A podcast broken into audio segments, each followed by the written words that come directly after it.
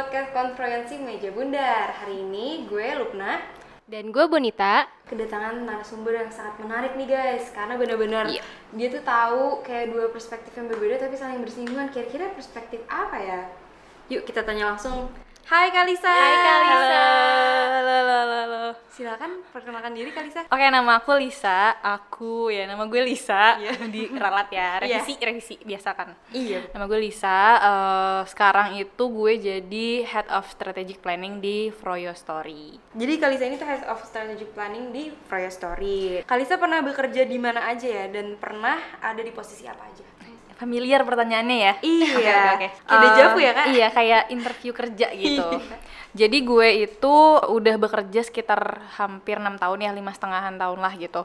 Dan itu mostly di bidang marketing hmm. dan kebetulan sih di digital industry. Sebelum-sebelumnya sih gue itu kebanyakan marketing sih, tapi di client side. Sejak gue pindah ke Froyo Story, which is agency, gue sekarang handle-nya itu lebih ke strategic planning gitu. Apa sih ke perbedaan kerja di agency sama kerja di brand? Ada suka dukanya nggak? Ya pasti ada ya. Iya maksudnya kalo, apa aja? Iya iya iya. Banyak deh kayaknya. Sebenarnya tuh pasti ada sih uh, suka dukanya ya. Mau di brand, mau di agency itu pasti ada plus minusnya gitu. Cuma kan balik lagi itu subjektif ya, menurut hmm. gue mungkin agensi seru-seru aja gitu, hmm. tapi mungkin menurut orang lain belum tentu gitu. Cuma kalau gue bisa bilang suka dukanya sih, gue nggak tahu ini suka atau duka ya, hmm. tapi kalau di agensi itu kita tuh pegang banyak brand dari berbagai industri yang berbeda juga gitu, mulai dari bank, F M C G, terus mungkin ada juga digital product juga gitu, yang mana itu kita handle dalam waktu yang bersamaan. Sementara kalau di client side mungkin kita akan cuma pegang satu brand doang. hmm. Ada sih, aku juga pernah pegang satu brand yang punya beberapa produk yang berbeda gitu, hmm. tapi tetap dia punya satu payung yang sama, umbrella yang sama kan. Sementara kalau di agency beda banget gitu. Paginya lu ngurusin permen, yeah. malamnya lu ngurusin bank gitu. Itu kan yeah. dua bidang yang sangat-sangat berbeda gitu. Yeah, betul, betul. Jadi mungkin buat orang-orang yang suka explore, orang-orang yang dinamis, orang-orang yang mungkin butuh refreshment, mm-hmm. itu cocok banget buat kerja di agency menurut mm-hmm. gue. Kalau orang-orang yang suka sama sesuatu yang stabil, yang settle gitu, mm-hmm. yang konsisten, mungkin yeah. client side akan lebih cocok. Karena apa? Kalau di client side mungkin gue tuh suka satu hal yang fokus misalnya. Jadi gue akan belajar di situ terus mm-hmm. gitu. Itu bisa jadi sesuatu yang bagus sih karena konsisten dan dan stabil kan. Gitu. Berarti kalau di agency tuh istilahnya lebih challenging gitu ya Kak, lebih explore semuanya gitu. Sebenarnya kalau dibilang challenging, dua-duanya challenging sih. Mungkin kalau di client side challengingnya adalah gimana caranya kita bisa bikin brand itu berkembang kan gitu. hmm. Apapun pekerjaannya pasti ada ada objektifnya juga kan gitu. Yeah. Di agency juga sama sih sebenarnya challenge-nya, cuma mungkin lebih secara quantity lebih banyak brandnya gitu. hmm. Gitu sih. Nah sekarang aku mau nanya nih Kak, kan kalau di agensi tuh biasanya ada stigma ya. Mm-mm. Nah menurut kakak gimana sih stigma tentang agensi itu, bener atau enggak atau sama aja sama di brand? Stigma apa dulu nih? Kayak misalkan lembur kalau di agensi, terus capek, lembur, kerjaan mulu. banyak, revisi mulu, mm-hmm. dibully, nggak ada work life balance. Iya. Sebenarnya nggak juga sih. Ketika di brand pun akan ada aja juga, hmm. kayak lembur-lemburnya, hmm. terus kayak nggak work-life balance, yeah. pasti ada aja brand yang kayak gitu gitu. Hmm. Kayak yang pernah dibilang Kakang di episode sebelumnya, yeah. nonton kan episode sebelumnya ya gitu. Work-life balance itu tuh udah bukan yang ngomongin fifty-fifty lagi gitu. Hmm. Gue setuju sih, karena tiap orang pasti punya uh, proportion yang beda-beda kan di hidupnya hmm. dia gitu. Cuma proportion itu kan sebenarnya lebih ke numbers ya. Kalau gue sebenarnya lebih ke quality-nya juga sih gitu. Meskipun misalnya tujuh puluh tiga puluh, tiga puluh-nya kerja, tapi kalau tiga puluh itu lo bisa ngasih kualitas yang bagus, hmm. sebenarnya ya nggak kalah sama orangnya fifty-fifty gitu. Jadi sebenarnya kalau ngomongin stigma, menurut gue sih selama ini sih merasakan lembur ya, di dua-duanya juga lembur. Kerjaan banyak, iya dua-duanya kerjanya banyak. Cuma itu tergantung sih, tergantung dari internal atau eksternalnya juga. Internal kalau gue nganggapnya itu dari diri kita sendiri. hmm. Misalnya nih, apakah lo emang lagi banyak kerjaan?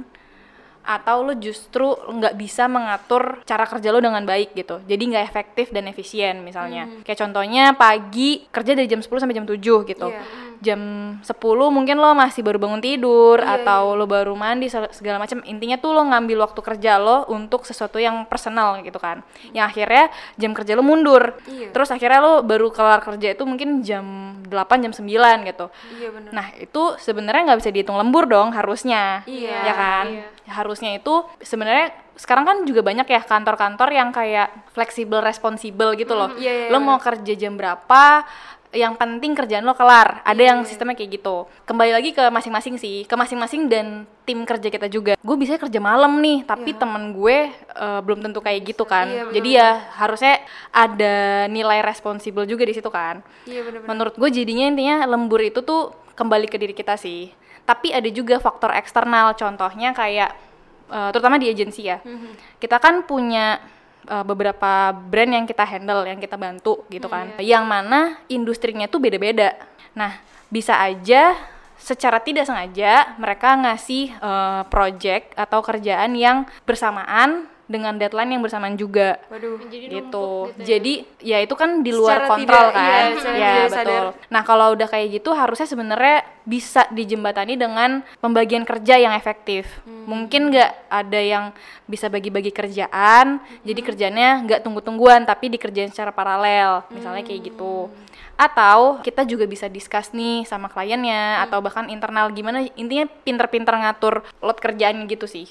Jadi kayak sebenarnya lebih kayak ke gimana self management gitu ya. Self management, time kayak, management juga betul, penting. Gitu. Time management, self management. Betul. Jadi kerja sebenarnya nggak cuma di agensi sih, hmm. cuma di agensi itu lebih melatih time management. Yeah. Gimana cara kita bisa kerja lebih produktif? Karena memang secara nggak membohongi juga, secara mm-hmm. quantity itu lebih banyak memang gitu. Mm-hmm. Dan mungkin udah ini kali ya, udah jadi budaya kayak pace kerjanya tuh emang agak lebih yeah. tek-tek cepat. Tapi gitu ya, itu kan? Juga bisa jadi sebuah keuntungan ya. Yeah, misalnya betul, kayak betul. udah terlatih kerja cepet, itu yeah, yeah. pas kesana-sananya pasti lebih enak. Bagaimana kita menyikapinya lah ya, Kak? Betul. Kak, kan tadi Kakak udah jelasin nih mm-hmm. semuanya bedanya di brand, terus kerja di agensi. Mm-hmm. Sekarang aku mau nanya, kenapa sekarang Kalisa itu kerjanya di agensi? Ya tidak lain tidak bukan karena Froyo kan keren ya. Oh, betul sih, betul. Makin gaji aku dong. Enggak, enggak, enggak. Kode. Jadi uh, sebenarnya sih kalau gue itu karena udah lima tahunan uh, ngerjain marketing gitu ya, mm-hmm. kerja di bidang marketing, dan kebetulan gue juga bukan lulusan marketing juga, karena waktu gue kuliah kan gue kuliah hukum gitu kan. Wow, beda. Jadi gue ngerasa memang kayaknya gue butuh belajar lebih banyak nih, mm. uh, terutama di bidang kreatif gitu. Mm. Gue pengen uh, explore lebih banyak dengan lebih banyak case study gitu. That's why gue akhirnya decide untuk uh, pindah ke agensi gitu. Karena kalau misalnya di brand, mungkin kalau gue consider satu tahun dua tahun ke depan gue belajar di brand, memang sih pasti akan ada ilmu yang gue dapat gitu, mm-hmm. tapi mungkin nggak sebanyak ketika gue belajar di agensi mm-hmm. gitu. Jadi karena macam-macam ya, betul, mm-hmm. macam-macam. Jadi lebih banyak perspektif, lebih banyak apa ya, industri yang bisa kita pelajarin juga gitu, mm-hmm. cara mainnya. Dan di agensi tuh mungkin orang-orangnya tuh juga mindsetnya tuh beda ya, lebih mm-hmm. ke lebih dinamis, lebih kreatif hmm. gitu. Hmm. Buat orang-orang yang meng- memang pengen belajar kreatif industri, hmm. menurut gue di agensi itu salah satu tempat yang cocok untuk belajar sih. Jadi agensi itu cocok untuk mengembangkan sisi kreatif kita kalau kita emang pengen ya, Kak? Iya. Oh, oke deh. Terus habis itu, tapi Kalisa udah pernah ada gambaran atau ada kayak gue pengennya kerja di agensi pas lulus gitu misalnya? Enggak. Jadi hmm. pas lulus itu tuh karena gue kuliah hukum, gue tuh kan yang pengennya jadi jaksa ya, hmm. cukup berwibawa kan, agak pengen jadi ya, jaksa. Tiba-tiba. Terus ternyata kayak nggak nggak belum ada kesempatannya waktu itu, hmm. karena kan dia nggak selalu ada gitu kan. Yeah. Terus dan nggak mungkin juga gue nganggur dan nggak mau jadi pengacara juga gitu. Hmm. Akhirnya coba-coba explore, eh dapet deh kerjaan marketing yang ternyata gue lumayan tertarik gitu. Hmm. Seru sih ternyata. Sekarang nyaman kan, Kak? Uh, hmm. Alhamdulillah nyaman. Hmm. Nih guys, aku pengen nanya deh, jadi ada nggak sih tips untuk teman-teman yang ingin terjun ke dunia agency gitu? Terus kayak uh, khususnya yang tadinya dari brand mungkin mm-hmm. ya? Hmm, sebenarnya kalau dari brand ke agency paling lebih kesiapan secara mental, iya iya pasti juga sih mm, gitu. Iya, iya. Tapi justru harusnya lebih banyak pertanyaan yang harus disiapin gitu, karena di agensi tuh bisa banget lo nanya banyak hal gitu, terutama yang mungkin tadinya belum di agensi terus masuk ke agensi pasti kaget hmm, kan iya, karena culture-nya beda gitu. Iya, iya. Cuma enaknya nggak tahu ya di agensi lain, nggak tahu apakah sekeren Froyo juga. uh uh, kalau di Froyo itu tuh peluang kita untuk explore, discuss, tanya-tanya, ngobrol hmm. itu baik satu divisi maupun beda divisi itu bisa banget gitu. Hmm. Makanya gue uh, ngerasa beruntungnya adalah di Froyo itu orang-orangnya sangat helpful dan insightful. Hmm. Jadi buat orang kayak gue yang awam banget sama dunia peragensian itu sangat membantu sih gitu. Hmm. Tapi Kalisa pengalamannya gimana kalau di brand? Dibutuhkan pemikiran yang kritis tuh butuh gitu. Betul, betul. Cuma mungkin perspektif perspektifnya terbatas buat brand itu doang kan. Oh iya. Gitu. Bener. Jadi kalau di agensi justru kan tadi balik lagi ya, mm-hmm. brandnya banyak, industrinya beda-beda, mm-hmm. harusnya wawasan yang didapetin juga banyak gitu. Makin banyak ya kak, iya. Nah kan kita udah selesai nih ngobrol-ngobrol sama Kalisa nih. Nah sekarang kita mau ngajak Kalisa main game yang seru banget nih. Nah game uh. ini tuh, jadi ceritanya kita bakal nanya beberapa pertanyaan ke Kalisa. General okay. aja sih kak, okay, tapi okay. ada tapinya. Kalau misalnya Kalisa gak bisa jawab, Kalisa yang minum ini. Ini minuman apaan? Tolong dijelaskan dulu ya. Tiba-tiba disuruh-suruh minum. Iya yeah, coba. Game itu ada lima pertanyaan. Nah mm. satu pertanyaan dikasih lima detik. Kalau misalkan Kalisa benar jawabnya, kita yang minum. Tapi kalau misalkan Kalisa nggak bisa nggak bisa jawab, Kalisa yang minum. Iya. Gitu, okay, okay. Gitu guys. Makanya dari tadi di sini tuh ada minuman ijo ini. Namanya minuman misterius. Betul. Guys. Jadi yeah. ini tuh ada minuman. Minumannya uh. tuh agak-agak kental berwarna hijau-hijau lumut ya.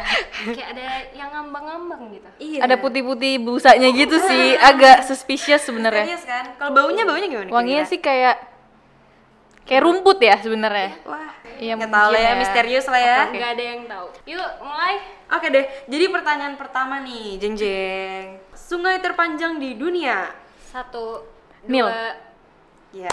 Betul, Betul sekali guys. Lah berarti kita yang minum. Ya, oh iya. Nggak nggak sia-sia gue baca R P U L. Oke, silakan. Ini. Oke, kita minum. Minumnya A S M R gitu dong, deketin ke mikrofon. Terus kayak ada efek-efek ya. Glegek-glegek gitu loh. Gelibet, ini kilonya aneh lagi. Gimana? Iya begitulah. Aneh ya guys, kayak ada serat-seratnya gitu, nggak ngerti apaan. Pertanyaan kedua, pencipta lagu Indonesia Raya. Satu. W R Supratman. Kak, kayak kegampangan. Ini kegampangan deh. Sorry ini. Banget, gue tuh ranking tiga besar nih. Waktu S D. Gue minum deh, enggak deh. Ya. Hmm. Lama-lama enak ya, Bi? Lama-lama menikmati ya? Hmm, ketidakenakan ini ya? Oke, oke. Gitu. Pertanyaan ketiga aja ya guys. Lanjutin. Apa kepanjangan dari oke? Hmm. Satu, huh? dua, tiga, oh, empat, ka- lima. Tetanus! Apaan ya? Akhirnya Kalisa minum. Oke itu bukannya. Oke, kepanjangan itu all correct. Ah? Itu plesetan orang Amerika kak katanya. Oh, oh maaf nih, maaf nih. All correct. Berarti... All correct. Oh oke okay, oke. Okay. Pleset orang Amerika main plesetan juga ya. Asli, hmm, baik baik. Juga. Mungkin dideskripsikan juga seperti apa? Biar ada efek-efek kayak di iklan gitu loh. Gue tau nih rasanya. Ada manis-manisnya. Yeah. Kayak di iklan ya. Asli. Oke. Okay. Ayo pertanyaan selanjutnya. Pertanyaan selanjutnya nih. Berapa jumlah penduduk Indonesia? dua ratus eh uh, dua ratus tujuh puluh juta. empat lima Tetot. Uh, sedikit mendekati dua ratus enam puluh juta ya? Iya. Iya, dua ratus enam puluh. Tapi kayak loh, itu kan update-nya terakhir tanggal berapa? Ih, baru. Yang ter- Kapan? Coba yang deh. Terbaru. Coba cek lagi udah deh. Percaya aja pokoknya yang terbaru. Baiklah. Oke, saya minum lagi ya berarti. Iya. Enak sih internetnya sebenarnya. Sehat.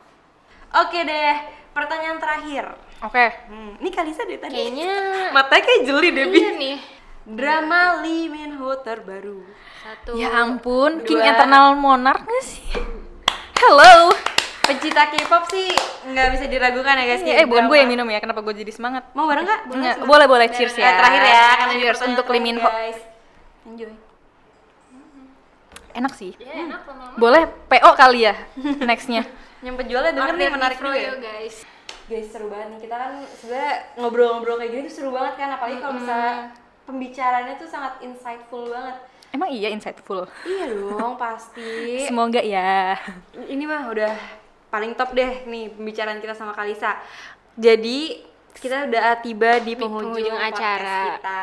Jadi kita mau berterima kasih kepada Kalisa. Terima kasih Kalisa. Terima kasih semua uh, cerita-cerita. Semoga menarik, berguna ya. Meskipun Pasti. tidak berguna, dengarkan saja guys. Kalau kalian semua kepo soal Froyo Story, kalian bisa lihat kita di sosial media kita. Ada Instagram, TikTok, YouTube, apalagi LinkedIn, Spotify, Medium. Iya betul. Banyak Pokoknya banget. Semuanya di follow.